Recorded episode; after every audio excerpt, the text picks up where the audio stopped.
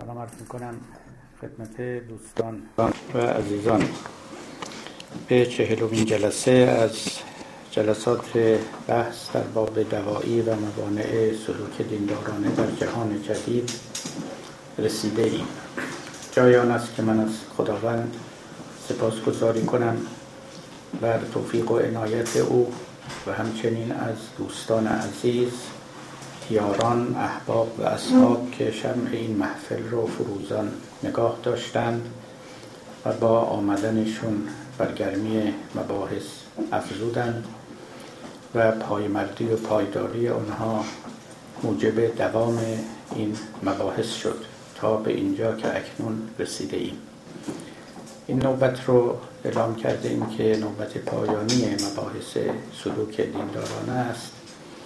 و من میکوشم تا اونچه را که ظرف 39 جلسه پیشین آوردم به نحو بسیار فشرده جمعبندی کنم و برایند گیری کنم و پاره از نتایج اثباتی آنها رو برای دینداری در جهان جدید استخراج کنم و معرض دید و فکر و ذهن شما قرار بدهم.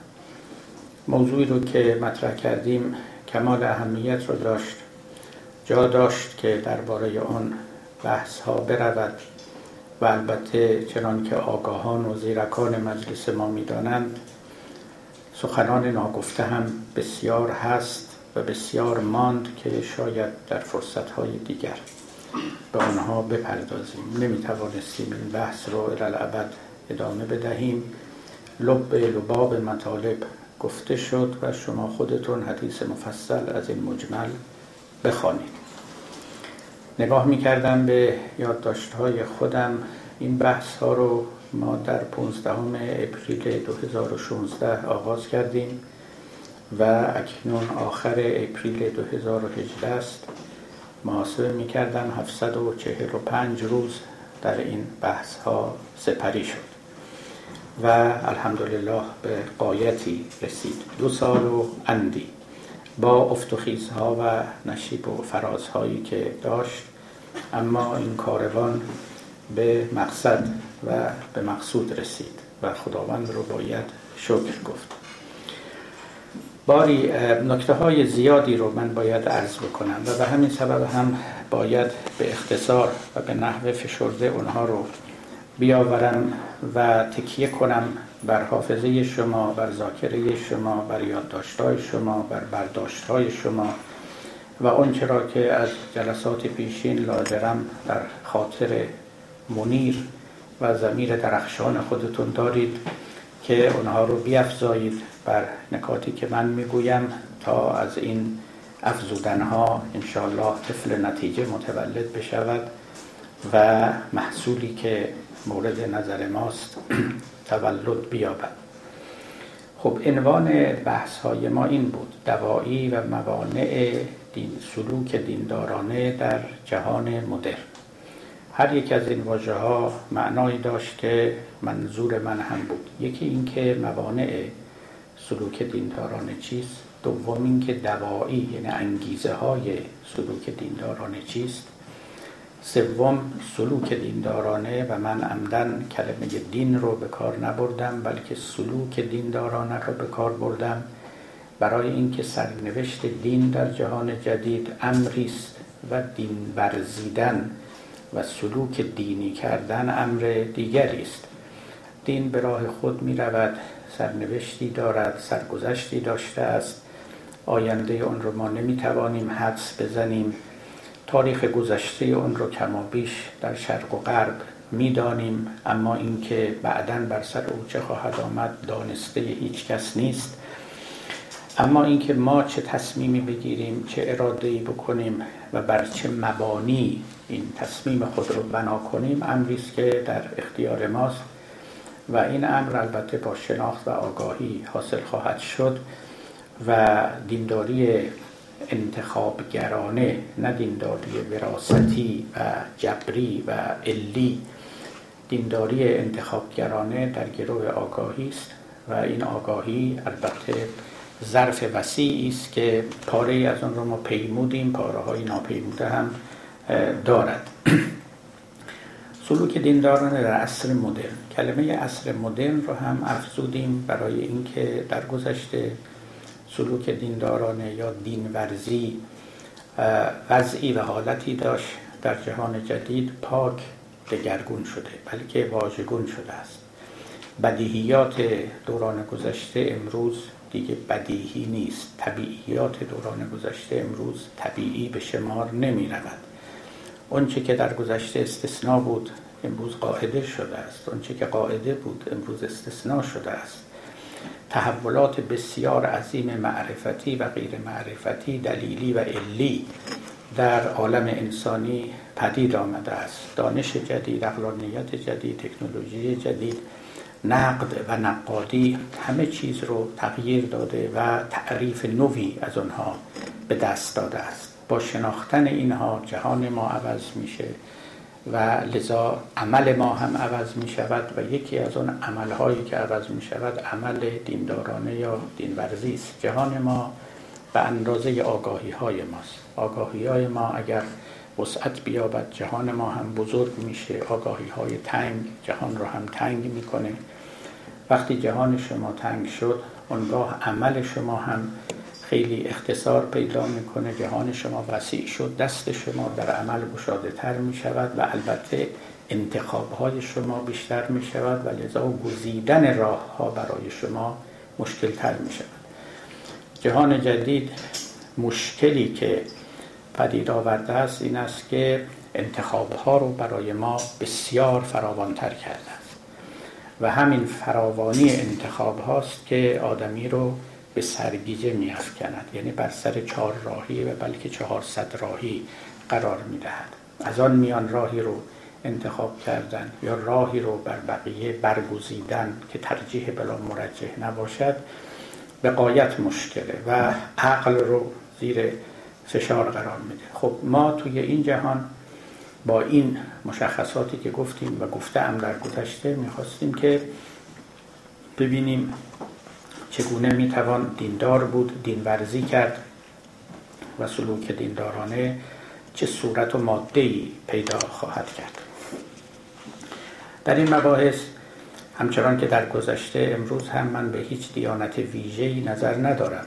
ما به اصل دینداری اینجا توجه داریم. اینکه حالا شخص دیندار مسیحی باشه یا غیر مسیحی مسلمان یا غیر مسلمان محل کلام ما نبود و نیست. برای اینکه ادیان گوهر واحدی دارند و این گوهر چیزی است که همواره مورد توجه متدینان بوده دعوت و خطاب همه انبیا بوده و چنان که قبلا هم آورده بودم برای شما. ما یک اسلام بیشتر نداریم اما اسلام موسوی داریم اسلام عیسوی داریم و اسلام محمدی. برای این خداوند یک دین بیشتر نفرستاده است. اگر زرتشت رو هم بیافزاییم اسلام زرتشتی هم داریم. برای اینکه ان الدین عند الله الاسلام دین نزد خداوند اسلام است. یعنی یک دین بیشتر وجود ندارد و اون وقت صورت ها و شرایع مختلف پیدا می‌کنه. به قول مولانا یک نور است در چراغ های مختلف. این سفال و این پلیته دیگر است.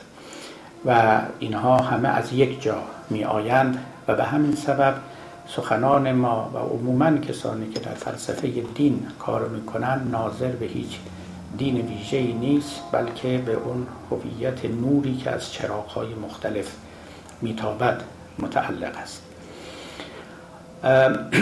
خب من به یاد دارم در اولین جلسه تقسیم کوهنی رو که در دینداری کرده بودم برای دوستان یادآوری کردم که ما دستکن سه دسته دینداری داریم.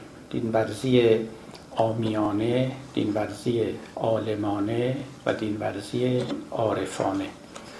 اینها رو به تعبیرات دیگری هم ادا کردم. دینورزی معیشت اندیش دینورزی معرفت اندیش و دینورزی تجربت اندیش.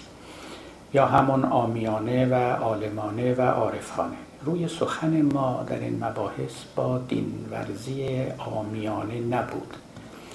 اونها از این معامله بدورند و این سوالات و این شکوک و شبهات برای آنها مطرح نیست و در عالمی که دارند خوشند و خوش میزیند و برهم زدن ایمان آنها هم شرط نیست. مادامی که ایمانشون آزاری به کسی نمیرساند. جهانی خانه ساختند و در آن خانه خوش زندگی می‌کنند همسایگانی دارند رفت و آمد و مراوداتی دارند و در این مجموعه انسانی خوش نشستند و جا گزیدند و از ابتدای تولد تا مرگشون به خوبی و به پاکی زندگی می کنند و, و از این دنیا می روند. یک دین وراثتی دارند انتخاب نکرده اند به توارث به اونها رسیده است شبیه وطنی که در رو به دنیا می آیند کشوری که دارند و کتابی دارند و مقدساتی دارند که مطلقا در آنها چون و چنا نمی کنند به آنها دست نمی زنند مورد نقد مورد سوال قرار نمی دهند پیشوایانی دارند که الگوهای زندگی آنهاست.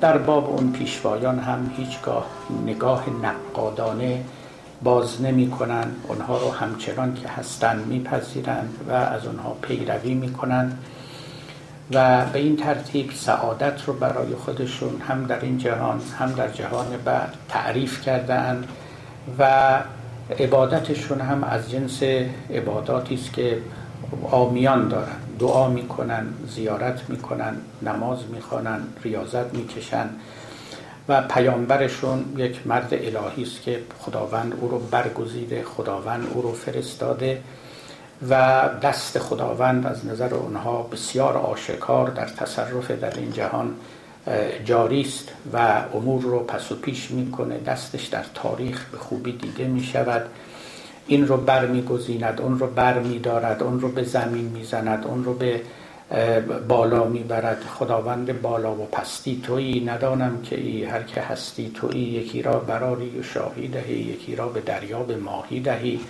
نه با آنت مهر و نه با اینت کین که بهدان تویی ای جهان آفرین. اینها نوع دینداری آمیانه معیشت اندیشی است که در عموم جوامع هم جاری است و حقا دینداران معیشت اندیش در همه جوامع بسیار به یکدیگر شبیهند اعتقادات آنها رو اگر کنار بگذارید عملشون بسیار به یکدیگر نزدیکه. مهم نیست که یکی عیسی رو فرزند خدا می‌دونه یا دیگری نمی‌دونه اما در مقام عمل ارکان ایمانی و عملی آنها یکسان است. همه الگو دارند همه یک خدای تشبیهی رو که کم و بیش یک انسان بزرگ شده است میپرستند و همه اونها امید نجات در آخرت دارند. و برای همه آنها این جهان مقدمه جهان دیگری است و هرچه هم که در آبادی این جهان بکوشند اما همچنان این جهان موضوعیت و اصالت ندارد. جای دیگری منزل ماست منزل اصلی ماست. عاقبت منزل ما وادی خاموشان است. اونجا وطن اصلی ماست که در فکر آبادانی اونجا باید بود. لذا سخنانی که ما می‌گفتیم و می‌گوییم اساسا متوجه و معطوف به این نوع دینداری نیست. این دینداری روحانیت داره روحانیان خودش رو داره کلیسا داره مسجد داره و گاهی دعواهایی و ادعاهایی به سرش می‌زنه به فکر قدرت ممکنه بیفته به فکر جهانگیری و تسخیر عالم ممکنه بیفته با قدرت در افتد با قدرت بیامیزد. همه اینها در اون نحوه از دینداری ممکن است و ممکن بوده است و و تاریخ گذشته دین اون رو به ما می آموزد ما در پی اون نبودیم و به اون هم کاری نداشتیم و نمی توانیم هم کاری داشته باشیم. اما سخن ما در باب دین انتخابگرانه بود. کسی که می‌خواهد دینداری رو انتخاب بکند. یعنی از مقام وراست و اجبار عبور کرده است. خود رو ملزم نمی بیند که اونچه که از پدران و اجداد به او رسیده است پیروی کند. خود رو ملزم نمی بیند که فرهنگ جامعه خود رو مورد تقلید قرار بدهد. خود رو ملزم نمی بیند که اساسا به دین خاصی پایبند باشد. در مقام اختیار است در مقام انتخاب است و می‌خواهد ببیند در این جهان با اوصافی که دارد چگونه می‌تواند چنین انتخابی رو صورت بدهد. موانعش چیست و انگیزه هاش کدام است؟ سودهاش چیست؟ زیانهاش کدام است؟ و می‌بینید که کاری به قایت خطیر است. یک انتخاب فوق العاده سنگینی است و اونجایی است که حقیقت مختاریت آدمی پا به عرصه وجود می‌گذاره. یعنی این خواسته با تمام مهابت روبروی آدم قرار می‌گیره. گویی که وزنه بسیار سنگین رو می‌خواد از زمین بکنه. و باید با جاذبه زمین به مبارزه برخیزه و او رو خونسا کنه کار خیلی دشواری است. اما اگر کسی بخواد خب باید راهش رو هم بداند و از طریق او برود. به همین دلیل من مایلم بر این نکته تأکید بکنم که در جهان جدید چند تا اصل رو ما اینجا با هم بدانیم. در سخنان پیشین من هم به نحو منتوی مندرج بوده ولی من الان اون رو آشکار می‌کنم. راه اولا راهی برای اثبات هیچ دینی وجود ندارد. اثبات صحت و مستقیم بودن هیچ دیانتی وجود ندارد. اگر در گذشته کسانی چنین میپنداشتند در جهان جدید تقریبا برای ما بدیهی است که چنین اندیشه اندیشه نافرجامی است. چنین خواسته ای موفق نیست و به مقصود نمی رود نمی رسد. جهان گذشته جهانی بود که چنان که بارها گفتیم دیانت خدا در او بدیهی بودند. شما به قرآن نگاه کنید که هیچ وقت در پی اثبات وجود خدا نیست. برای اینکه حتی برای اعراب مشرک هم وجود خدا بدیهی بود. نه یک خدا که چند خدا. و مبارزه پیامبر با چند خدایی بود که اعراب رو قانع کند که یک خدا رو بپرستند. لذا هیچ پیامبری در مقام اثبات وجود خداوند نبود. پیامبران دعوت به اطاعت و به عبادت خداوند می‌کردند. دعوت به شناخت خداوند می‌کردند. به خضوع در مقابل او و قبول اما اینکه دلیل فلسفی یا کلامی بیاورند نه البته تنبیهاتی در کارشان بود ولی بیش از این نه. بعدها به دست متکلمان و فلاسفه و دیگران که رسید استدلال ها آغاز شد. اون هم به دلیل اینکه رفته رفته خداشناسی از بداهت می افتاد تا امروز که به طور طبیعی می توان گفت که اصلا غیر بدیهی شده است وجود خداوند و دینداران باید جد و سعی وافری بکنند تا اینکه این مسئله رو معقولیت ببخشند.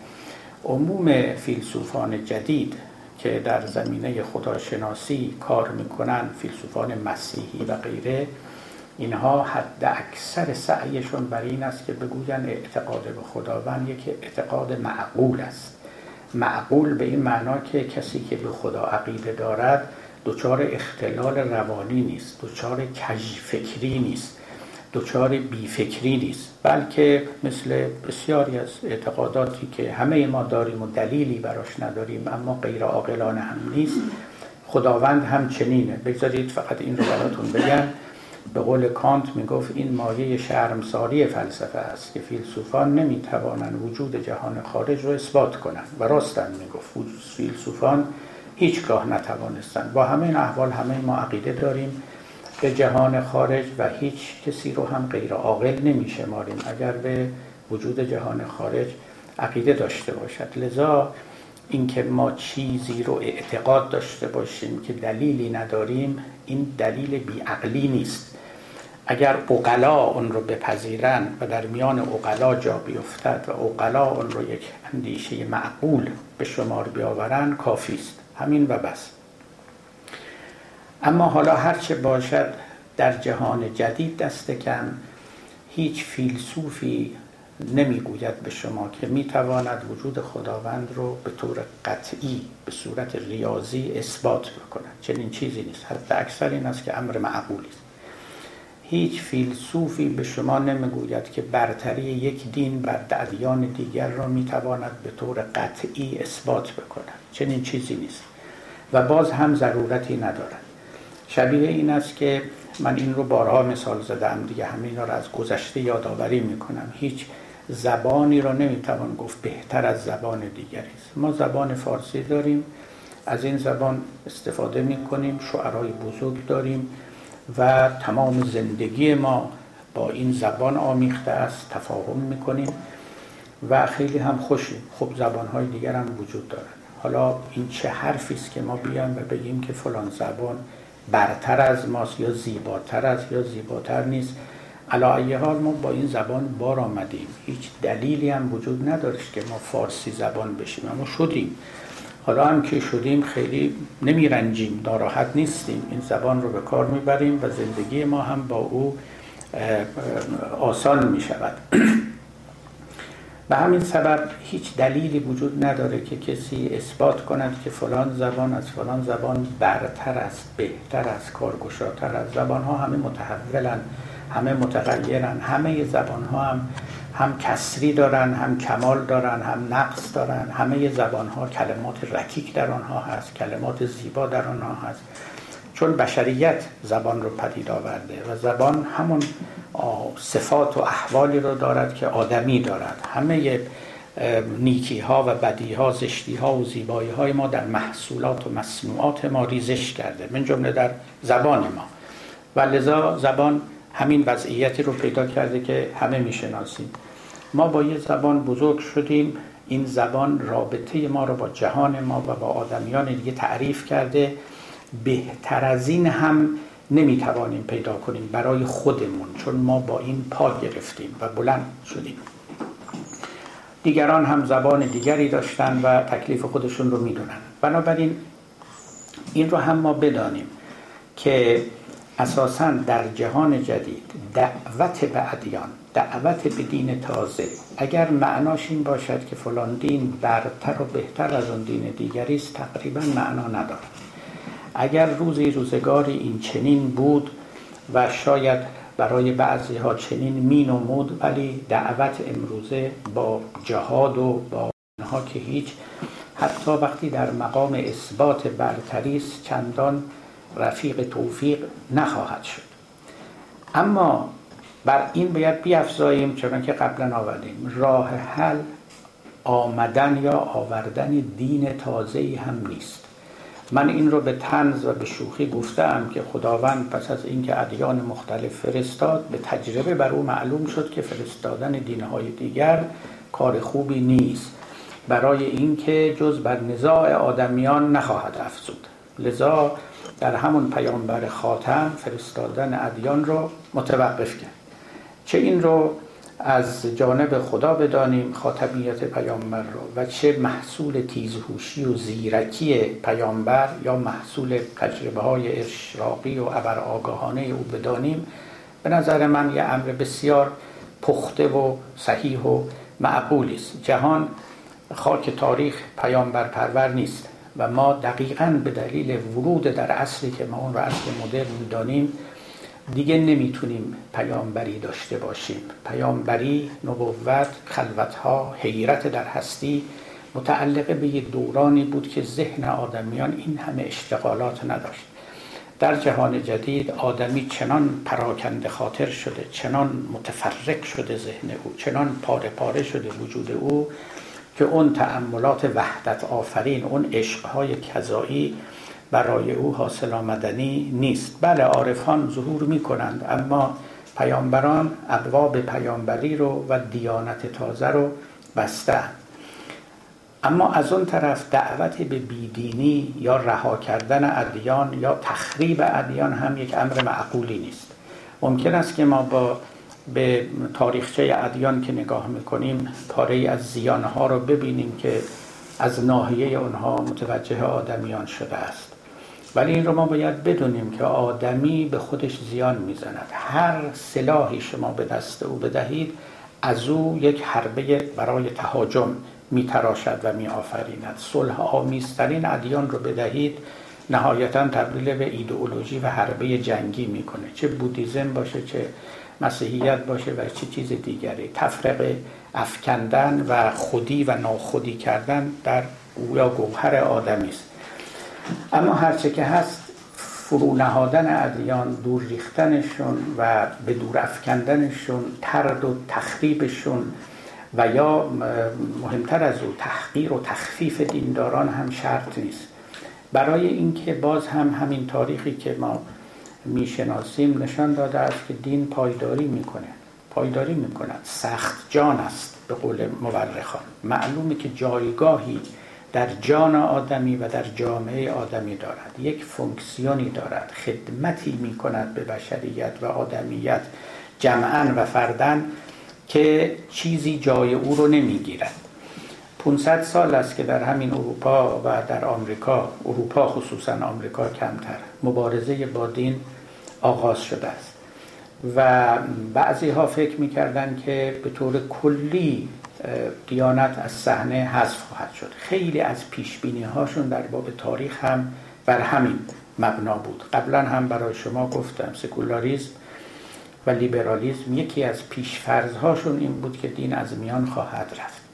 و لذا با دینداران باید ملایمت کرد باید مدارا کرد. اینها یک قوم رو به انقراضند سر به سر آنها نباید گذاشت. اما در جهان جدید معلوم شد که اینطوری نیست و چنین زوال و انقراض حتمی بر پیشانی دینداری نوشته نشده است و چراغ کلیساها روشن است. بانگ اذان از مساجد به گوش میاد اگر حالا این افرادهایی که متدینان و بنیادگرایان می‌کنند رو در میان نیاوریم که اگر اونها رو هم بخوایم بحث کنیم که واویلا می یعنی یک نوع ابراز وجود تازه‌ای از ناحیه دین در تاریخ معاصر صورت گرفته که نمی‌دانیم که به کجا خواهد انجام لذا اینکه پاره هم ایستادند برای اینکه ریشه این درخت رو بزنند و به گمان خودشون این درختی که حشرات بسیار بر او نشسته وقتی ریشه او کنده شود عالم گلستان خواهد شد. اولا این کار نشدنی است ممکن نیست. ثانیا مطلوب هم نیست. برای اینکه خانه است که خیلی ها میلیون ها نفر در او زندگی می‌کنن این خانه رو باید جارو کرد باید پیراست باید آباد کرد. این سقف رو اگر شما خراب کنید بر سر ساکنان این خانه خراب خواهد شد. و لذا آینده اونها زندگی اونها رو به خطر خواهد افکند. از مجموعه اونچه که من گفتم که برایندی بود از بعضی حرفهای گذشته من این چنین برمی آید که دین غیر انتخابی یعنی دین وراستی مؤمنان رو باید به حال خودشون گذاشت. فقط باید از او خراف زدایی کرد و آزار زدایی کرد. بیش از این به آنها نمی‌توان کرد. این یک امر که در جهان مدرن باید به او نظر داشت. دین معیشت اندیش دین آمیانه خانه است که ساکنان بسیار دارند. ممکنه در دیوارها و سقف این خانه مورماری هم جا گزیده باشند. ممکن است که گاهی هم در بعضی اتاقهاش رو به بعضی از نابکاران اجاره داده باشند. اونها رو باید بیرون کرد خونه رو باید آباد کرد باید تعمیر کرد باید جاروب کرد و گذاشت که افرادی که زندگی می‌کنن زندگی بکنن دلیلی ندارد که مردم جهان همه موافق ایده های ما زندگی بکنن. اگر بنده به یه نظری رسیدم یا شما معناش نیستش که ما الگوی جهان هستیم. همه باید ما رو قبله خودشون بکنن. حرفای ما رو گوش بدن به راه ما برن. این حرفا نیست. یه عده یک شیوه ای رو انتخاب کردن مثل زبانی رو که انتخاب کردن. فقط باید این زبان حرفای رکیکش رو حذف کرد. باید به کسانی که به اون زبان تکلم می‌کنن گفت از اون الفاظ استفاده نکنید. زبان نرم به کار ببرید. موجب آزار و مزاحمت دیگری نشید. با این زبان دروغ نگید. با این زبان غیبت نکنید. با این زبان زخم زبان نزنید. و چیزی رو که می توانید حسن استفاده کنید مورد سوء استفاده قرار ندهید. بقیه دیگه با خودشانه. معنی ندارد که ما بگیم که به زبان ما تکلم بکنید. خودشون خدایی دارن زندگانی دارن جهانبینی دارن آخرتی دنیایی دوستانی رفیقانی همسایگانی خوش باشن. چه اشکالی داره؟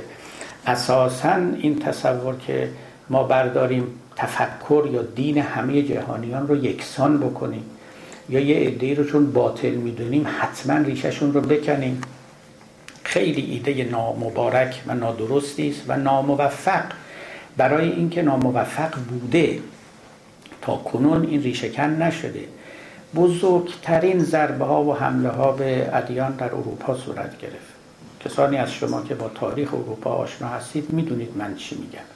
از آن شدیدتر متصور نبود حمله ور شدن به ادیان و عزم بر ریشه کندن آنها. بدتر از اون که عزم بر ریشهکنی مالاریا می‌کردن مثلا. ولی برکنده نشد. برای اینکه یه مرض نبود که شما او رو برکن نسبتی با وجود آدمی داشت. حالا تبیین این نسبت کار آسانی نیست ولی نسبتی داشت با وجود آدمی که خیشتن رو حفظ کرد. در میون تمام این بلاها و این حربه ها و ضربه ها که متوجه او بود توانست خود را ادپته کنه سازگار کنه با محیط و حفظ کنه و بماند. البته تحولاتی هم پیدا کرد. شکی نیست اما ماندگار شد و مشتریان خودش رو داره. مشتریان فراوان. این بازار بسته نشد و بسته شدنی نیست. برای اینکه متاعی رو عرضه می کند که برای مشتریان خاصی که تعدادشون هم بسیار زیاده متاعی خریدنی متاعی ستودنی متاعی چشیدنی و نوشیدنی. تقضیه کننده است و لذا نمی‌تونن اون رو رها بکنن. اما بیاین سراغ دینداری عارفانه که خب من در دروس دیگرم از اون زیاد سخن میگم. جهان مدرن چنان که قبلا آزمودیم متاسفانه جا رو بر دینداری عارفانه هم تنگ کرده. به همون دلیل که گفتم که خاک تاریخ پیامبر پرور نیست خاک تاریخ عارف پرور هم نیست. نه اینکه این باب به طور کلی بسته شده است انصداد تامی حاصل نشده اما تنگنا پدید آمده است. چون مراقب خلوت حیرت در وجود حاجت به نوعی سکوت داره حاجت به نوعی انزوا داره حاجت به نوعی دوری گزیدن از این اشتغالات روزمره زندگی داره. و این در گذشته بسیار متصور بود ممکنتر بود از امروز. و به همین سبب هم بزرگان فراوانی ما داشتیم که اینها خب از هستی رازگشایی می‌کردن و به قول افلاتون که می‌گفت فلسفه تمرین مرگ کردن است. اینا تمرین مرگ می‌کردن به معنای ویژه یا به قول ارسطو که می‌گفت فلسفه حیرت در وجود است. حیرت در وجود می‌کردن. اینا احوالی است که امروز تقریبا برای عامه مردم ناشناخته است من نمیگم در گذشته همه این چیزها رو میفهمیدن می‌دونستن اما راهش بازتر بود و آدمیان دسترسی بیشتری داشتند.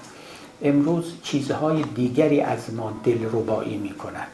علم از ما دلربایی می‌کنه. تکنولوژی دلربایی می‌کنه. معشوقهای دیگری پیدا شدن و این معشوق ها چنان دل و ذهن و چشم ما رو پر کردن که جا برای چیز دیگری باقی نگذاشتن تقصیر ما هم نیست.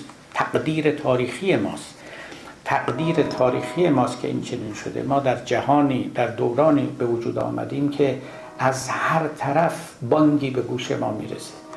و این بانگ ها چنان ذهن ما رو اشغال کردن که به ما اجازه شنیدن یک صداهای ناب که از خلوت و سکوت هستی برمیخیزه نمی‌دهند. و این چیزی است که خب ما نصیب برده ایم از این زمانه.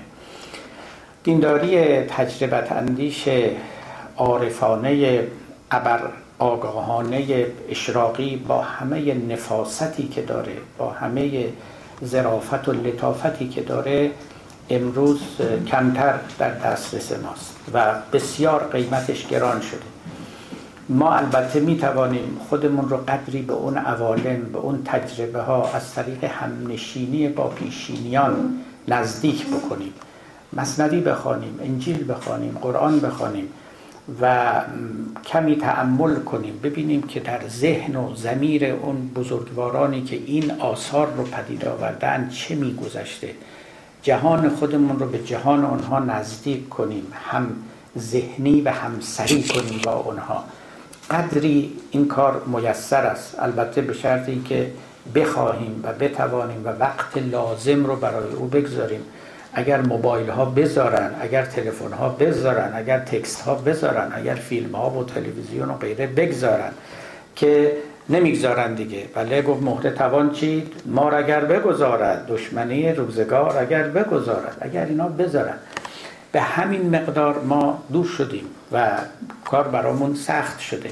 اما بابش بسته نیست برای اینکه باب فیض الهی بسته نیست و کسانی که می‌خواهند می‌توانند از آنها هم بهره ببرند. به قدر نصیبشون به قدر رزقشون به قدر تقدیرشون. خب تکلیف این دو جور دینداری رو که معین کردیم تقریبا و کیسه به تنشون کشیدیم می‌رسیم به دینداری عالمانه. که می‌توان گفت مهمترین مخاطب ما بود در این بحث ها و بیشترین سخنان ما در باب تحولاتی بود که این نوع دینداری در جهان جدید پیدا کرده یا حملاتی که متوجه او شده.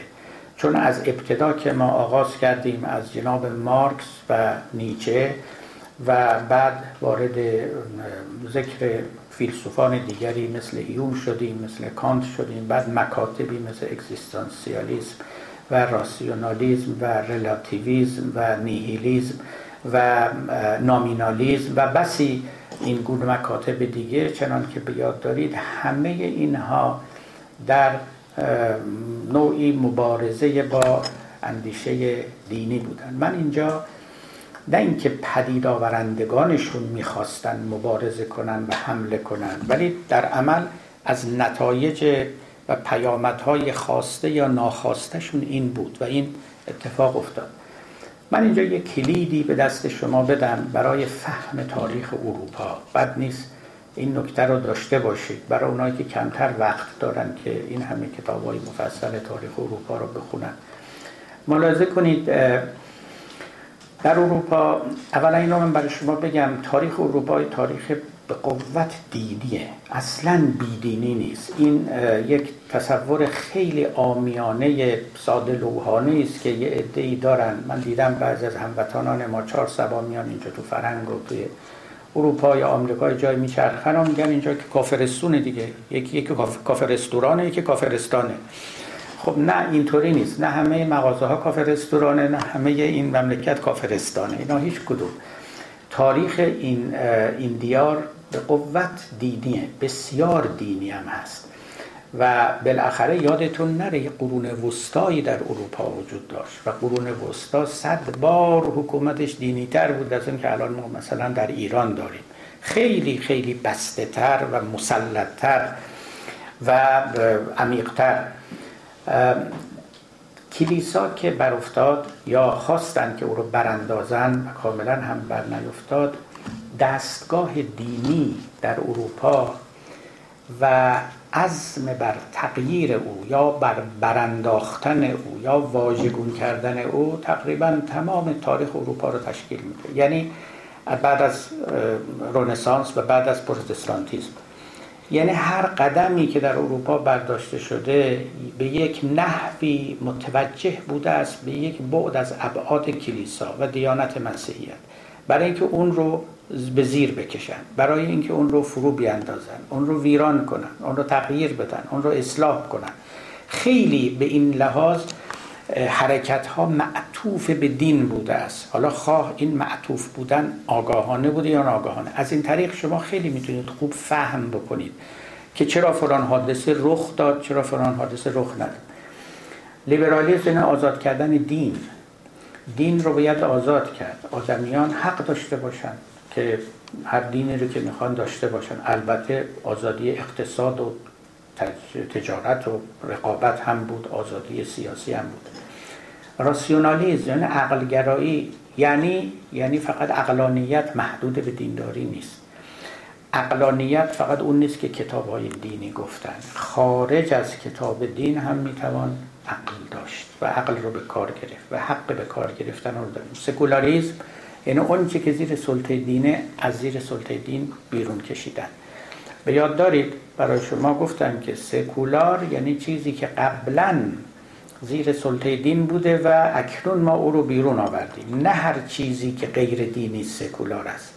سکولار یعنی اون که قبلا سابقه دینی داشته ولی اکنون ما او رو از دین بریده ایم. مثالی که می‌زدم می‌گفتم هر خانمی مطلقه نیست اگر شوهر نداره. زنی که قبلا شوهر داشته و اکنون نداره مطلق است. سکولار یعنی مطلقه.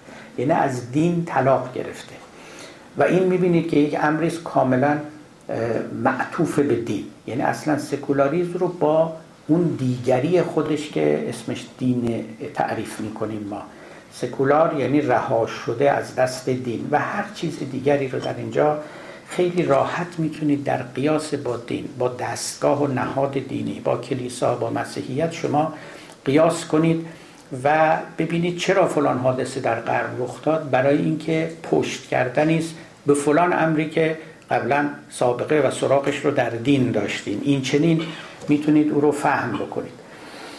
خب جهان مدرن یه چنین جهانی بود و ما دونه دونه اینها رو تعریف کردیم. من در طول این سی جلسه گذشته اقلا معلفه های عصر مدرن رو برای شما برمی که این جهان و جامعه مدرن بر چه پایه هایی بر چه ارکانی نشسته است. سقف و ستونهاش کدامند؟ چگونه بنا شده؟ وسعت و ظرفیت او چیست؟ خب اولین مشخصه جهان کنونی که از او صحبت کردیم عبارت بود از نگاه درجه دوم. نگاه درجه دوم یا نگاه نقادانه. وقتی پدید میاد که شما از چیزی بیرون آمده باشید و از بیرون در او نظر بکنید. مادامی که شما در داخل دینید نگاه نقدی به دین ندارید. وقتی که بیرون آمدید اونگاه نگاه نقادانه می‌کنید. اساسا دوران مدرن دوران نگاه درجه دوم است. لذا فلسفه دین فلسفه هنر و فلسفه فلسفه که همون فلسفه نقادی کانت باشه و امثال اینها پدید آمده است. یعنی چیزهایی که گذشتگان بدیهی گرفته بودند و در درون او میزیستند مثل یک ماهی که در درون آبه وقتی که از او بیرون آمدن اونگاه از بیرون در او نگاه کردن و شروع کردن به بررسی به آنالیز به نقد به قبول به رد و امثال اینها. این وضعیتی است که خب ما در جهان جدید. لذا در جهان جدید به تعبیری که قبلا هم آوردم ما با یک فضای چند منبعی روبرو هستیم. در گذشته فضا تک منبعی بود. یک منبع وجود داشت برای آدمیان که علمشون رو اعتقادشون رو ایمانشون رو عشقشون رو نجاتشون رو هویتشون رو معرفتشون رو از او بستانن و اون دین بود. همه اینها رو بهشون می‌داد. و خدمت بزرگی می‌کرد. مخصوصا هم معرفت می‌داد هم هویت می‌داد هم نجات می‌داد هم اسپریچوالیتی اما جهان جدید جهان چند منبعی شده و دیگه تنها یک منبع نیست که شما همه اینها رو از او بگیرید. همه این خدمات و برکات و حسنات رو برای شما به وجود بیاره. هر کدومش رو از جایی باید اخذ بکنید. و لذا دین تمام فرهنگ نیست اکنون. یک جزء از فرهنگ است. یه وقتی تمام فرهنگ بود امروز یک جزء از فرهنگ است. یک جزئی از فرهنگ که با اجزای دیگه گاه در تقابل و گاه در توازی گاه در تعامل یک روز دوسته یک روز دشمنه علا حال ارتباطات و مواجهات مختلف داره. این وضعیتی است که در جهان کنونی پیدا کرده. این یکی از معلفه های مدرن بود. دومین چیزی که در جهان مدرن ما تعریف کردیم عبارت بود از زن و شک. اگر به یاد داشته باشید گفتم از دین از دیدگاه معرفت اندیشی امروز تقریبا یقین پیدا نشدن است اگر هم پیدا بشود در ریاضیات است و در منطق است. بیرون این دوتا نه در علم نه در فلسفه نه در سیاست نه در دیانت یقین کالای دست یافتنی نیست. هیچ جا اون رو نمی فروشند من گمان نمی کنم که امروز شما یک فیلسوف حتی پیدا کنید که به شما بگوید که من در فلان مسئله به یقین رسیدم. گذشتگان ما اصلا با یقین تعریف می‌کردن. می‌گفتن شما باید یقین داشته باشید به وجود خداوند. یقین داشته باشید به نبوت فلان پیامبر و چنین و چنان. و اگر کسی در این یقین ها کم می آورد او رو بددین میخواندند. ایمانش رو ناقص می‌دانستند و معتقد بودند که ای بسا که ایمان او مقبول خداوند هم نباشه. زن و شک و تردید و اینها اساسا نسبتی با دیانت و با یقین نداشت. شما باید متیقن می بودید. متیقن یعنی صد درصد 90 درصد و 99 درصد هم قابل قبول نبود. خب جهان جدید یکی از بدیهیاتش این است که یقین یافت نمی شود ممکنه شما یه عده آدم متجزم اهل جزم اهل دوگم داشته باشید و ببینید. نمیگیم نیستن از اینها. هستن. حتی اتفاقا در دینداری معیشت اندیش از این یقین ها زیاده. یقین هایی که یقین نیازمود است البته. یقین غیر مسبوق به شک که به قول مرحوم ده خدا شک نیاوردگان کرده یقین. ما در عرصه دینداری معیشت اندیش شک نیاوردگان کرده یقین زیاد داریم. از معبر شک عبور نکردن. از همه اول یقین کردن. خب اون یقین رو ما یقین معرفت اندیشانه نمی‌دانیم. یقینی هم که قابل دفاع باشه نمی‌دونیم. به کمترین تلنگری هم ممکنه فرو بریزه. به همین دلیل هم جامعه رو میبندند برای اینکه از همون شکوک و شبهات راه پیدا نکنه تا اون یقینهای نااستوار فرو بریزه. اما در عرصه دینداری معرفت اندیشی یا عالمانه اساسا بحث و شک و تردید و احتمال اساسیه کاره. اصلا غیر از این غیر از این کار پیش نمیره.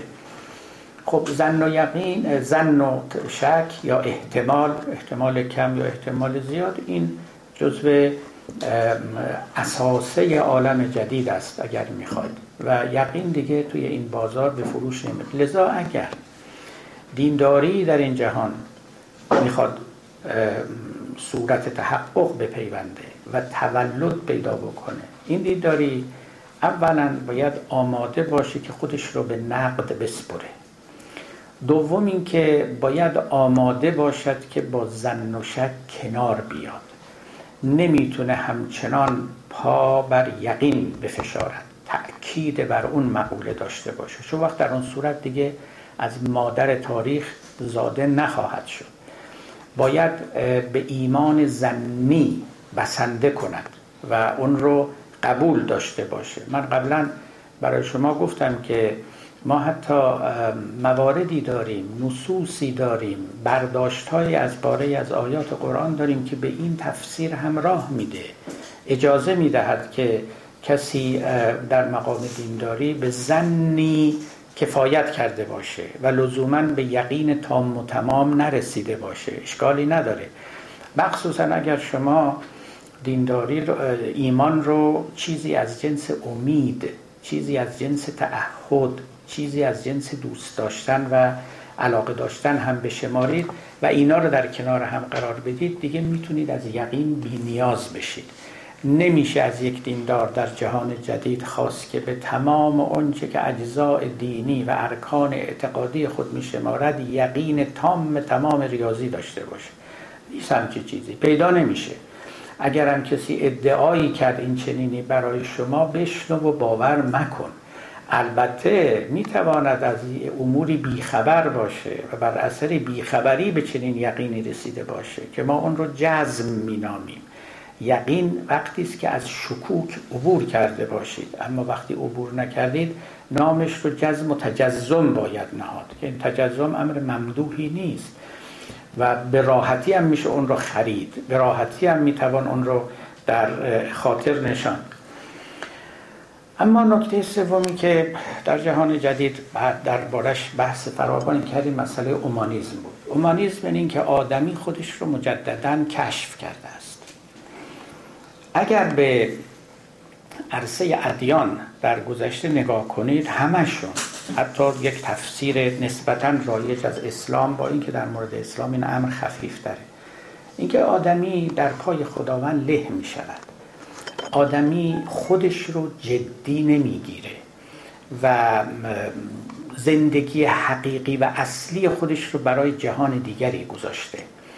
این جهان رو باری به هر جهت باید سپری بکنه و از این دنیا بره. این امر گاهی به صورتهای افراطی ظاهر می به صورت زهد ورزی های عنیف تقشف سختگیری های فراوان بر بدن حتی دوری از اجتماع نشستن در صومعه ها و قاره و غیره. که بسیار افراطی بود روحانیتی که در اسلام توصیه نشد. گاهی هم به صورت سرسری گرفتن زندگی و قناعت کردن به معنای اینکه فکر به اصطلاح توسعه نبودن فکر گسترش زندگی نداشتن فکر انباشت ثروت نبودن بلکه پاره از اینها رو مضموم شمردن. برای اینکه مرز بین اینها هم بسیار مشکل تعیین کردن. نه فقط این اینکه آدمی وجود خودش رو گسترش بده در پرتو علم علم برای علم هنر برای هنر نه لزوما همه چیز برای دین. ببینید این خیلی چیز مهمی است این قصه اومانیزم که در غرب پدید آمد. و از مرحوم محمد آرکون فیلسوف الجزایری هم برای شما نقل کردم که معتقد بود که ما سه چهار تا فیلسوف در قرن سوم چهارم داشتیم به نام ابوالحسن آمری ابن مسکوی ابو حیان توحیدی سلیمان منطقی و دیگران که اینا به معنای امروزین کلمه اومانیست بودند یعنی آدمای اهل کالچر بودن به یعنی شعر رو دوست داشتن موسیقی رو دوست داشتن ادب رو میپذیرفتن. اصلا او معتقد کلمه ادب در گذشته ما همین معنای اومانیزم رو می‌دهد. اومانیست های گذشته دو تا اسم داشتن. یکی ادیب یکی ظریف. گاهی به اینا ادبا می‌گفتن گاهی زرفا می‌گفتن. یک انسان با فرهنگ رو ما امروز چجوری تعریف می‌کنیم؟ کسی که فقط سرش تو کتاب نیست سرش تو جامعه است. فیلمم می‌بینه هنرم می‌شناسه موسیقی هم گوش میده رمانم می‌خونه. اهل شعرم هست اهل علمم هست. اینو بهش میگیم یه انسانی که با فرهنگ. تقریبا به این معنا اومانیزم ابتدا متولد شد و پاره از فیلسوفان گذشته ما که واقعا اکثرشون هم ایرانی بودن. اینها اومانیست های از این جنس بودن. ابن مسکوه ایرانی بود ابو حیان توحیدی ایرانی بود. و بعدها البته اومانیزم وزنش و حجمش افزوده شد به این معنا که محور شدن انسان انسان مداری اینکه آدمی چیزها رو برای خودش بخواد به فکر خودش باشه به فکر رشد وجود خودش باشه نه اینکه خود رو سرسری بگیره اهمیت نده فرو بگذاره. ما من این رو مخصوصا تعریف کردم. شاید جای دیگه این تعریف رو نکردن که علم برای علم هنر برای هنر مفهوم اومانیستیه. در عرصه دین میگن علم اگر هم میآموزی بیاموز برای اینکه دین تو تقویت کنی. غذا هم اگه می‌خوری بخور برای اینکه قوت پیدا کنه برای عبادت خداوند. اشکالی نداره این حرف. اما یه عده پیدا شدن گفتن حالا چرا از اون راه بریم؟ ما می‌تونیم جوری دیگه هم فکر کنیم. خود لذت بردن رو اساسا موضوعیت بدیم. آدمی لذت ببره از شعر لذت ببره از هنر. و این وجودش انبساط و شکوفایی پیدا بکنه و بسی چیزهایی که به دنبالش آمد. اومالیزم امروز در تار و پود اندیشه مدرن غربی جریان داره. یه خونی است که در عروق و ازام این تمدن هست و کم و بیش همه جا هم گسترده شده. در کنار اومانیزم چنان که بعدا قبلا اشاره کردم مفهوم حق هم آمد. اینکه من حق دارم چنین من حق دارم چنان مثلا کلمه من در اینجا وقتی مطرح میشه یعنی اومانیزم یعنی من آمدم وسط. تا وقتی که تکلیف دارم نمیگم من تکلیف دارم میگم دیگری بر من چنین تکلیف کرده است. یعنی منی در اینجا وجود نداره. یک کسی دیگری آقایی می‌کنه خاجگی و سروری می‌کنه و من زیر مهمیز اطاعت خودش می‌گیره. اما وقتی که میگم من حقم این است که سواد بیاموزم. من حقم این است که دین خودم رو انتخاب کنم. و امثال اینها اینجا پای من میاد وسط. لذا اومانیزم با حقوق انسان همزادن. یعنی یکی بدون دیگری معنی نداره و وجود خارجی نداره. منطقا با یکدیگر تلازم دارن. و بعد این مفهوم حق که پدید آمد قبلا هم برای شما گفتم با خودش فرزندانی رو آورد. یکی از اون فرزندان لیبرالیزم بود. یکیش دموکراسی بود. برای اینکه دموکراسی یعنی حق من است که انتخاب کنم. حق من است که انتخاب شوم. حق من است که حاکم رو نصب کنم. حق من است که حاکم رو نقد کنم. حق من است که حاکم رو عزل کنم. این سه مقوله دموکراسی است. نصب نقد و عزل. اگر بنده و شما حق داشتیم که نسبت به حاکمان این مقولات رو جاری کنیم ما می‌تونیم بگیم یک حکومت عادلانه دموکراتی داریم و تمام اینها از یک مادر متولد میشن. اون مادر عبارت است از حق. اومانیزم هم بر حق مبتنی است یا با حق آشتی داره و ملازمه. برای اینکه در اومانیزم هم من مطرح است. این من رو نباید به معنای به اصطلاح استکباری کلمه در نظر گرفت. گرچه می‌تواند استکباری هم بشود. یعنی افراط اوز. اونقدر این من فربه بشه که جا رو بر خدا هم تنگ بکنه. خب این ایرادی است که به اومانیزم گرفتن و من رد نمی کنم. هر چیزی رو انسان اگر مورد نظر قرار داد و خیره ماند در او اون رو اونقدر بزرگ می‌کنه که بینهایت بشه. و با بینهایت کردن او جا رو بر و عرصه رو بر چیزهای دیگه تنگ می‌کنه در عرصه دینداری یکی از محسناتش این است که این من اونقدر فربه نمی شود که جا رو بر خدا تنگ بکنه.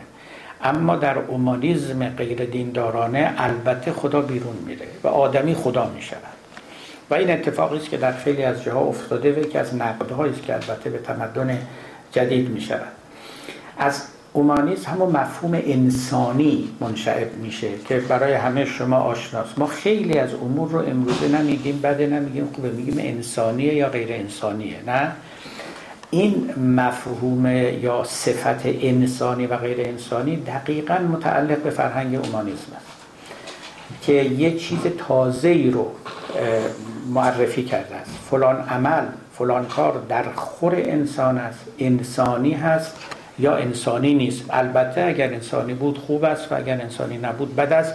اما انسانی بودن اینجا واسطه قرار می‌گیرد برای اینکه حکمهای بد و خوب بر او متفرع و مترتب بشن.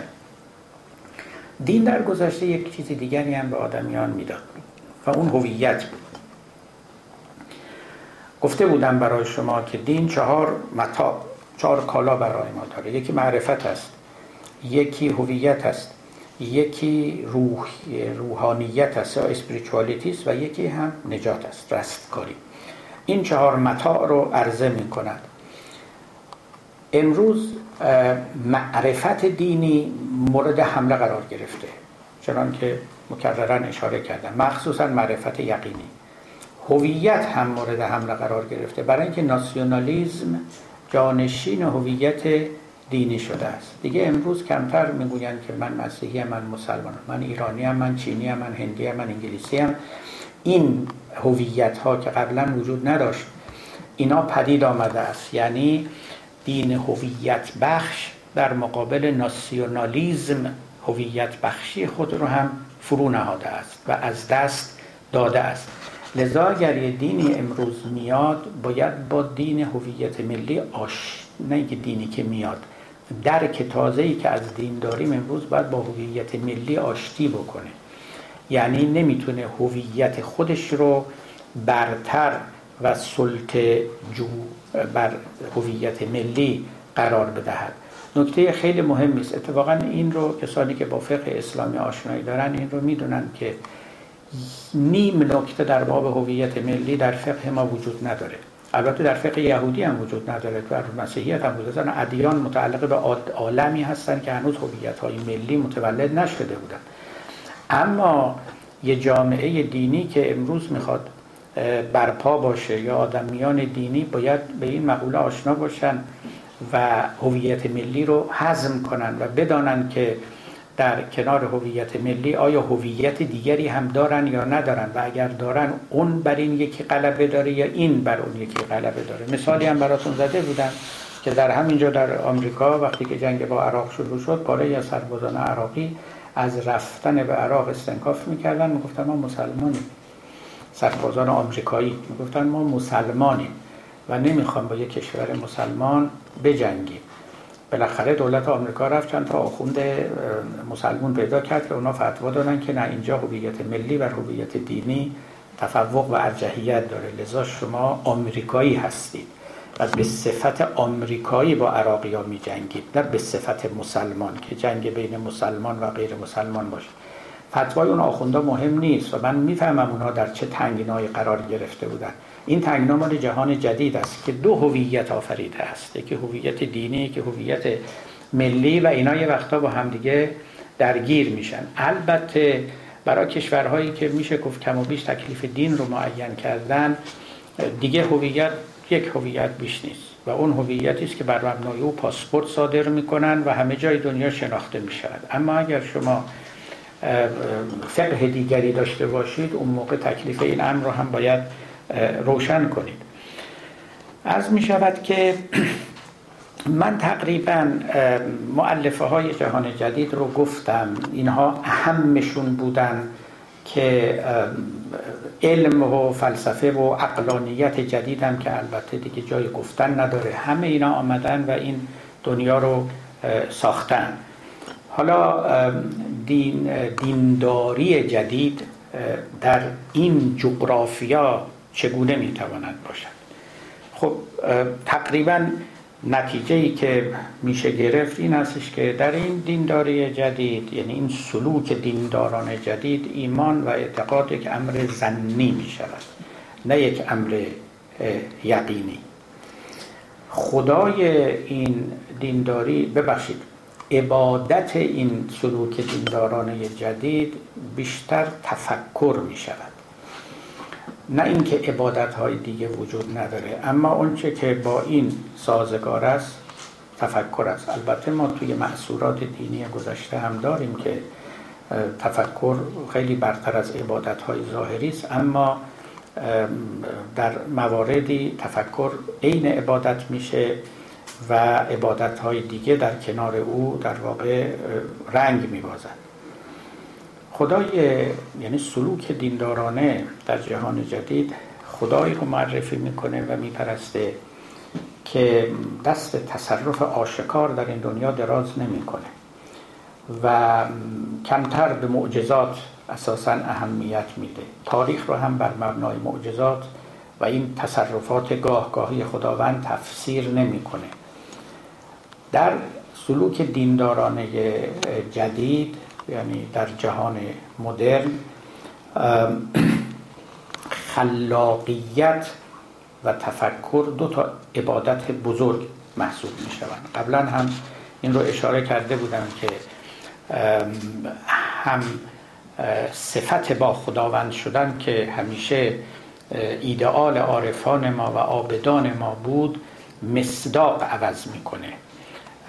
و مهمترین مصداقش این هستش که شما در مقام عبادت به صفت خلاق بودن خداوند خودتون رو نزدیک می‌کنید متصف می‌کنید. نه به اوصاف دیگره اونها در جای خودش هست اما این یکی اهمیت بیشتری پیدا می‌کنه. در سلوک دینداران جدید شما پلورالیستید. به این معنا که هیچ اصراری ندارید که بگویید که نجات منحصرا از طریق این دینی است که من دارم. حالا ممکنه حقیقت با شما باشه ممکنه نباشه. اون یه حرف دیگری است. حقیقت هم بر همه کس آشکار نیست. اما اینکه نجات منحصرا در این دیانتی است که من دارم این رو نمی‌تونید ادعا بکنید. مردم به راه های مختلف می‌توانند به رستگاری برسند. این رو هم که شما دارید بسیار خوب. یکی از اونهاست و خوشا به سعادت شما. الطرق الى الله به عدد انفاس الخلائق و به عدد انفس الخلائق. راه ها به خدا به اندازه تک تک آدمیان است. و هر کسی خودش با خداوند می‌تواند راهی پیدا کنه و به سوی او برود. خدای این سلوک دینداران جدید. هم خدای غیر متشخص است یک خدایی نیست مثل اشخاصی که ما به طرف او دستی دراز بکنیم. شبیه ترین چیز به سکوت است و با سکوت خودمون می‌تونیم به او اپروچ کنیم و او رو پیدا کنیم. دینداری هم یعنی احکام دینی هم مخصوصا حالا در ادیانی که احکامی دارن اقلی است یعنی شما به اقل احکام و فرائض عمل می‌کنید اونهایی که واجبن و قطعی هن. برای اینکه تازه اگر واجب و قطعی این وسط پیدا بشه. ما بسیار چیزها به نام احکام دینی داریم که هیچ حساب و کتابی نداره. اینا ساخته و ترابشات ذهن فقها در طول اعثار و قرون بوده. اون هم در تناسب با پرسش هایی که از شده در تناسب با جامعه که در روز زیست می‌کردن. و اصلا معلوم نیستش که به کار ما امروز بیاد و ما بر سر اونها بخوایم نزاع بکنیم. همچنین فرقی شدن. این اصلا با سلوک دیندارانه در جهان جدید سازگار نیست. من اهل این فرقم اون اهل اون فرقه است. یک جور مدارا و مروتی باید بین این فرقه های مختلف پدید بیاد. اینکه مثل این سنی و شیعه است اون چنین و اون چنانه اینا اصلا در این دنیا معنا نمی‌دهد. دنیایی که ما اصلا بر سر اعتقادات خودمون هم نمی‌تونیم قسم بخوریم وقت بیایم دیگران رو ملعون بدونیم محروم از رحمت خدا بدونیم دور از حقیقت بدانیم. سخنانی است که ممکنه با یه جهان دیگری در گذشته اینا وفق می‌داد. وقتی که آدمیان فکر می‌کردن حقیقت آشکار است و در دسترس است و به او یقین می‌توان پیدا کرد لذا اگر کسی در مقابل حقیقت آشکار و یقینی ایستاد حتما شخص لجوجی است حتما شخصی است که اناد با حقیقت داره و لذا باید تردش کرد. ما در جهانی که چنین آشکارگی در کار نیست دیگه نمیشه کسی رو لعنت کرد دیگه نمیشه کسی رو دور از رحمت خدا دونست دیگه نمیشه کسی رو جهنمی دانست. داوری ها رو باید به خدا سپرد. باید به خدا سپرد. و همونطور که قرآن گفت ان ربک یوم القیامت یحکم فیهم فیما بینهم یختلفون. خداوند روز قیامت بین اونها قضاوت خواهد کرد. قضاوت نکنید دست کم یکی از جاهای مهمش در اینجاست. لذا دین اقلی دین اقلی یک دین سبک. بر این دین سبک خیلی چیزا هم بار نمی‌توان کرد. توجه می‌کنید. گفت بر شریعت قدر طاقت بار نه در گذشته این دین یک پیل بود پیلتن بود. پیلتن تصور می‌شد. خیلی بارها رو می‌تونه بکشه. همه بارها رو دوشش گذاشته بودن و از او توقعات زیاد داشتن. ولی یک دینداری قانع خاضع ملایمی که سر در گریبان خود کشیده و زواعد رو از خودش ترد می‌کنه و بیش از هر چیزی راه مسالمت میپیماید. قصد تسخیر جهان نداره بلکه قصد تسخیر دلها رو داره و حقیقت برای او برترین امر است و عشق به او میورزه. این نمی‌تواند با این متا همه خواسته ها رو برآورده کنه. دیگه سیاست و حکومت و اینها رو بر این دین نمیشه بنا نهاد. خیلی این رو باید سبکبارش کرد و خود دیندار هم سبکبار میشه. نه ادعای زیادی می‌کنه و نه به دیگران متاع خودش رو گران میفروشد و نه خودش درباره او دچار توهم است. این هم یکی از نکات مهمی است که در باب دینداری.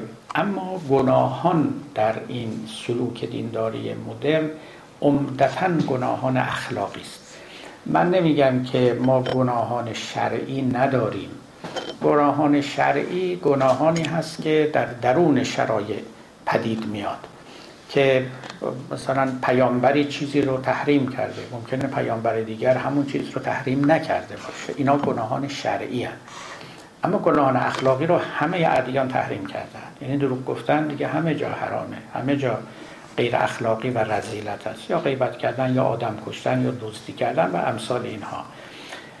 اینا رو ما میگیم گناهان اخلاقی. این گناهان اخلاقی در واقع مهمترین همون نکردنی ها و محرمات هستند که انسان جدید اینها رو به راحتی میپذیرد و معقول است. اما اینکه دایره این اخلاقی ها و غیر اخلاقی ها کجاست به حکم اقلا باید مراجعه کرد. برای اینکه منبع حسن و قب داوری اقلاست ما اصلا داوری دیگری در اینجا نداریم. حالا من اگر بخوام فراتر از این برم و یک قولی رو از دوست عزیزمون جناب آقای محمد مشتهد شبستر اینجا نقل کنم ایشان معتقدند که واجب و حرام هم که در شرع آمده توصیه است نه ایجاب و تحریم. توصیه می‌کنیم که نماز بخونید براتون خوبه. توصیه می‌کند پیامبر که روزه بگیرید. توصیه می‌کند که شراب نخورید. نه این وجوب واجبه نه اون حرامه. یک توصیه است که به نفع شماست که این چنین کنید و اون چنان کنید. در دل ادیان ایجاب و تحریم وجود داره. ولی وقتی که شما از اون فضای به اصطلاح سنتی و ما قبل مدرن خارج بشید و نگاهتون رو به وحی به نبوت به خدا به همه اینا عوض بکنید نتیجهش همینا میشه دیگه. چون که اینجا پیامبر است که داره ایجاب می‌کنه پیامبر است که داره تحریم می‌کنه. خدا که نمیاد چیزی در گوش پیغمبر بگه. پیغمبری شرع رو میآفرینه پیغمبری قرآن رو تولید می‌کنه و تعلیف می‌کنه. اصلا همه کار پیغمبره. و بنابراین او هم حرفاش از جنس توصیه است. منتها توصیه های معکد توصیه هایی که به نفع خود بشریت است. بهتر است که چنین کنید. بهتر است که چنان نکنید. به سود خود شما هاست این چنین تعبیر می شود خیلی خوب. من هم فرصتمون تمومه و هم تقریبا دیگه سخنان من هم رو به پایان می آید و فقط ممکنه شما از من بپرسید که من این رو ابتدا جواب دادم ولی حالا برای اینکه یادتون نره این رو باز بگم. بگید که خیلی خوب. حالا ما برای چی دنبال دین بریم؟ انتخاب خودتونه. می‌خواید برید می‌خواید نرید. این دیگه چیزی نیست. اما دین هم یه چیزیست مثل هنر مثل علم مثل شعر. خیلی چیز خوبیه. اونایی که دوست دارن اونایی که میپسندن اونایی که حسنی زیبایی در اون می‌بینن اونایی که جمالی در پیامبر می‌بینن عشقی به خدا پیدا می‌کنن. اینا خب یه زندگی خیلی عالی بر خودشون تعریف می‌کنن. من همیشه به شما گفتم که همه جور میشه زندگی کرد. آدم می‌تونی زندگی بکنه در طول عمرش. یه خط شعرم نخونده باشه یه فیلم هم ندیده باشه. یک انسان والا رو هم در عمر خودش اصلا ملاقات نکرده باشه. یک کلام علم ندونه. تئوری های علم. مگه نکردن اینجوری زندگی؟ گذشتگان مثلا 500 سال پیش مگه نظریات نیوتن می‌دونستن؟ مگه داروین می‌دونستن؟ مگه کوپرنیک می‌دونستن؟ زندگی هم کردن. همه جور میشه زندگی کرد. بی خدا هم میشه زندگی کرد. بی دین هم میشه زندگی کرد. هیچ مشکلی نداره. کمان که خیلی هم می‌کنن. اما زندگی دیندارانه هم حسن خودش رو داره زیبایی های خودش رو داره. مخصوصا اگر پیدا کند که در فضایی و چارچوبی که قرار می‌گیره چگونه با بقیه اجزا تعامل و تعادل پیدا بکنه. در جای خودش بنشینه. دین باشه نه چیزی غیر از او. نه سیاست باشه نه حکومت باشه نه چیزهای دیگری که برو زوائدی که برو میبندن. دین هر چه سکولارتر میشه دینتر میشه. سکولارتر یعنی چی؟ یعنی هر چی که غیر دینی است از او زدوده می‌شود.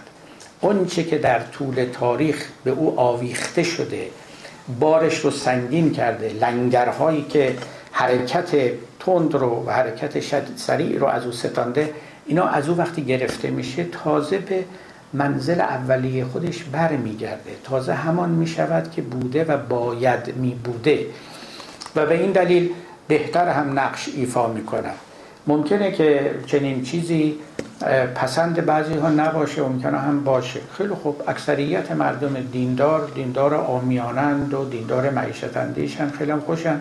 کسی هم به اونا کار نداره. اما در دینداری معرفت اندیش اصل انتخاب است. و این انتخاب باید توی فضای کاملا شناخته شده ای صورت بگیره. این فضایی که ما امروز زندگی می‌کنیم فل جمله من ارکانش رو به شما شناسوندم. و این باید در جای خودش بنشینه به چیزی دیگری تعرض نکنه و چنان محدوده خودش رو تعریف کنه که حمله های دیگر هم در وجود او مؤثر نیفتد. اون وقت است که می‌تواند یک زندگی بسیار پاکیزه پارسایانه لطیف عارفانه عاشقانه از دل او پدید بیاد. خدای خودش رو داره پیامبر خودش رو داره تعریف خودش رو از گناه داره از ثواب داره از معاد داره از عاقبت داره از سعادت داره از وحی داره از همه چیز برای خودش یه تعریفی داره و در این مجموعه خیلی خوب می‌تواند خودش رو بگنجاند و با بقیه اجزاء فرهنگ همزیستی داشته باشه. این خلاصه سخن من بود. به پایان آمد این دفتر حکایت همچنان باقی به صد دفتر نشاید گفت. وصف الحال مشتاقی. از یکایی که دوستان سپاسگزارم که حقیقتا این مجال مبارک رو برای من فراهم آوردن. امیدوارم که بهره از عمری که در این جلسات سپری کرده اند برده باشند و نیازمند نیکخواهی همه عزیزان هم هستند. و سلام علیکم. خیلی خیلی ممنون. آقای دکتر خیلی متشکر یه تدارکاتی دوستان چیدن که دیگه فکر کنم امروز فرصت برای سوال نیست. فقط از من خواستن چند کلمه صحبت کنم که من فکر کردم به جای اینکه خودم صحبت کنم یه غزل از حافظ انتخاب کردم. گفتم اونو بخونم. به عنوان حسن ختام. ای پیک راستان خبر یار ما بگو. احوال گل به بلبل دستان سرا بگو. ما محرمان خلوت انسیم غم مخور. با یار آشنا سخن آشنا بگو. بر هم چو میزدان سر زلفین مشکبار با ما سر چه داشت؟ ز بهر خدا بگو. هر کس که گفت خاک در دوست توتیاست او این سخن آینه در چشم ما بگو. آن کس که من اماز خرابات می کند او در حضور پیر من این ماجرا بگو. گر دیگرت بر آن در دولت گذر بود بعد از ادای خدمت رو عرض دعا بگو. هرچند ما بدیم تو ما را بدان مگیر. شاهانه ماجرای گناه گدا بگو. بر این فقیر نامه آن محتشم بخوان. با این گدا حکایت آن پادشاه بگو. جانها ز دام زلف چو بر خاک میفشاند بر آن غریب ما چه گذشت ای سبا بگو. جان پرور است قصه ارباب معرفت. رمزی برو بپرس و حدیثی بیا بگو. حافظ گرت به مجلس او راه می‌دهند می نوش و ترک زر ز بحر خدا بگو. خیلی خیلی ممنون آقای دکتر. آقای دکتر یه نعمتیه که ما باید قنیمت بدونیم و خیلی می‌خواستیم تشکر بکنیم از دوستان ICCNC که امکان این مجلس رو فراهم کردن از نظر در حال اجاره محل و زحماتی که می‌کشن از آقای رهسپار. و آقای شما صحبت بفرمایید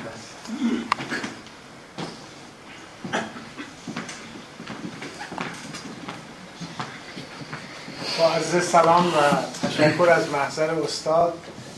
ما قدرشناس دکتر هستیم ولی هر سفر که ایران میریم برمیگردیم قدرشناسی ما نسبت به ایشون بیشتر میشه. چون دوستانی که ایران می‌فهمن ما هر هفته گاهی هفته دو بار می‌تونیم ایشون رو زنده صحبتاشون رو گوش کنیم سوال کنیم لمسشون کنیم. حتی می‌خورن به حال ما ما قدرشناسیمون بیشتر میشه. خبر خوبی که دارم اینه که به زودی ایشالله آثار استاد این سخنرانی هایی که انجام دادن طی این چند سال در شمال کالیفرنیا به صورت اپلیکیشن آماده میشه یعنی آدیو ویژوال تکست سرچبل که یک کار در نوع خودش جالب خواهد بود.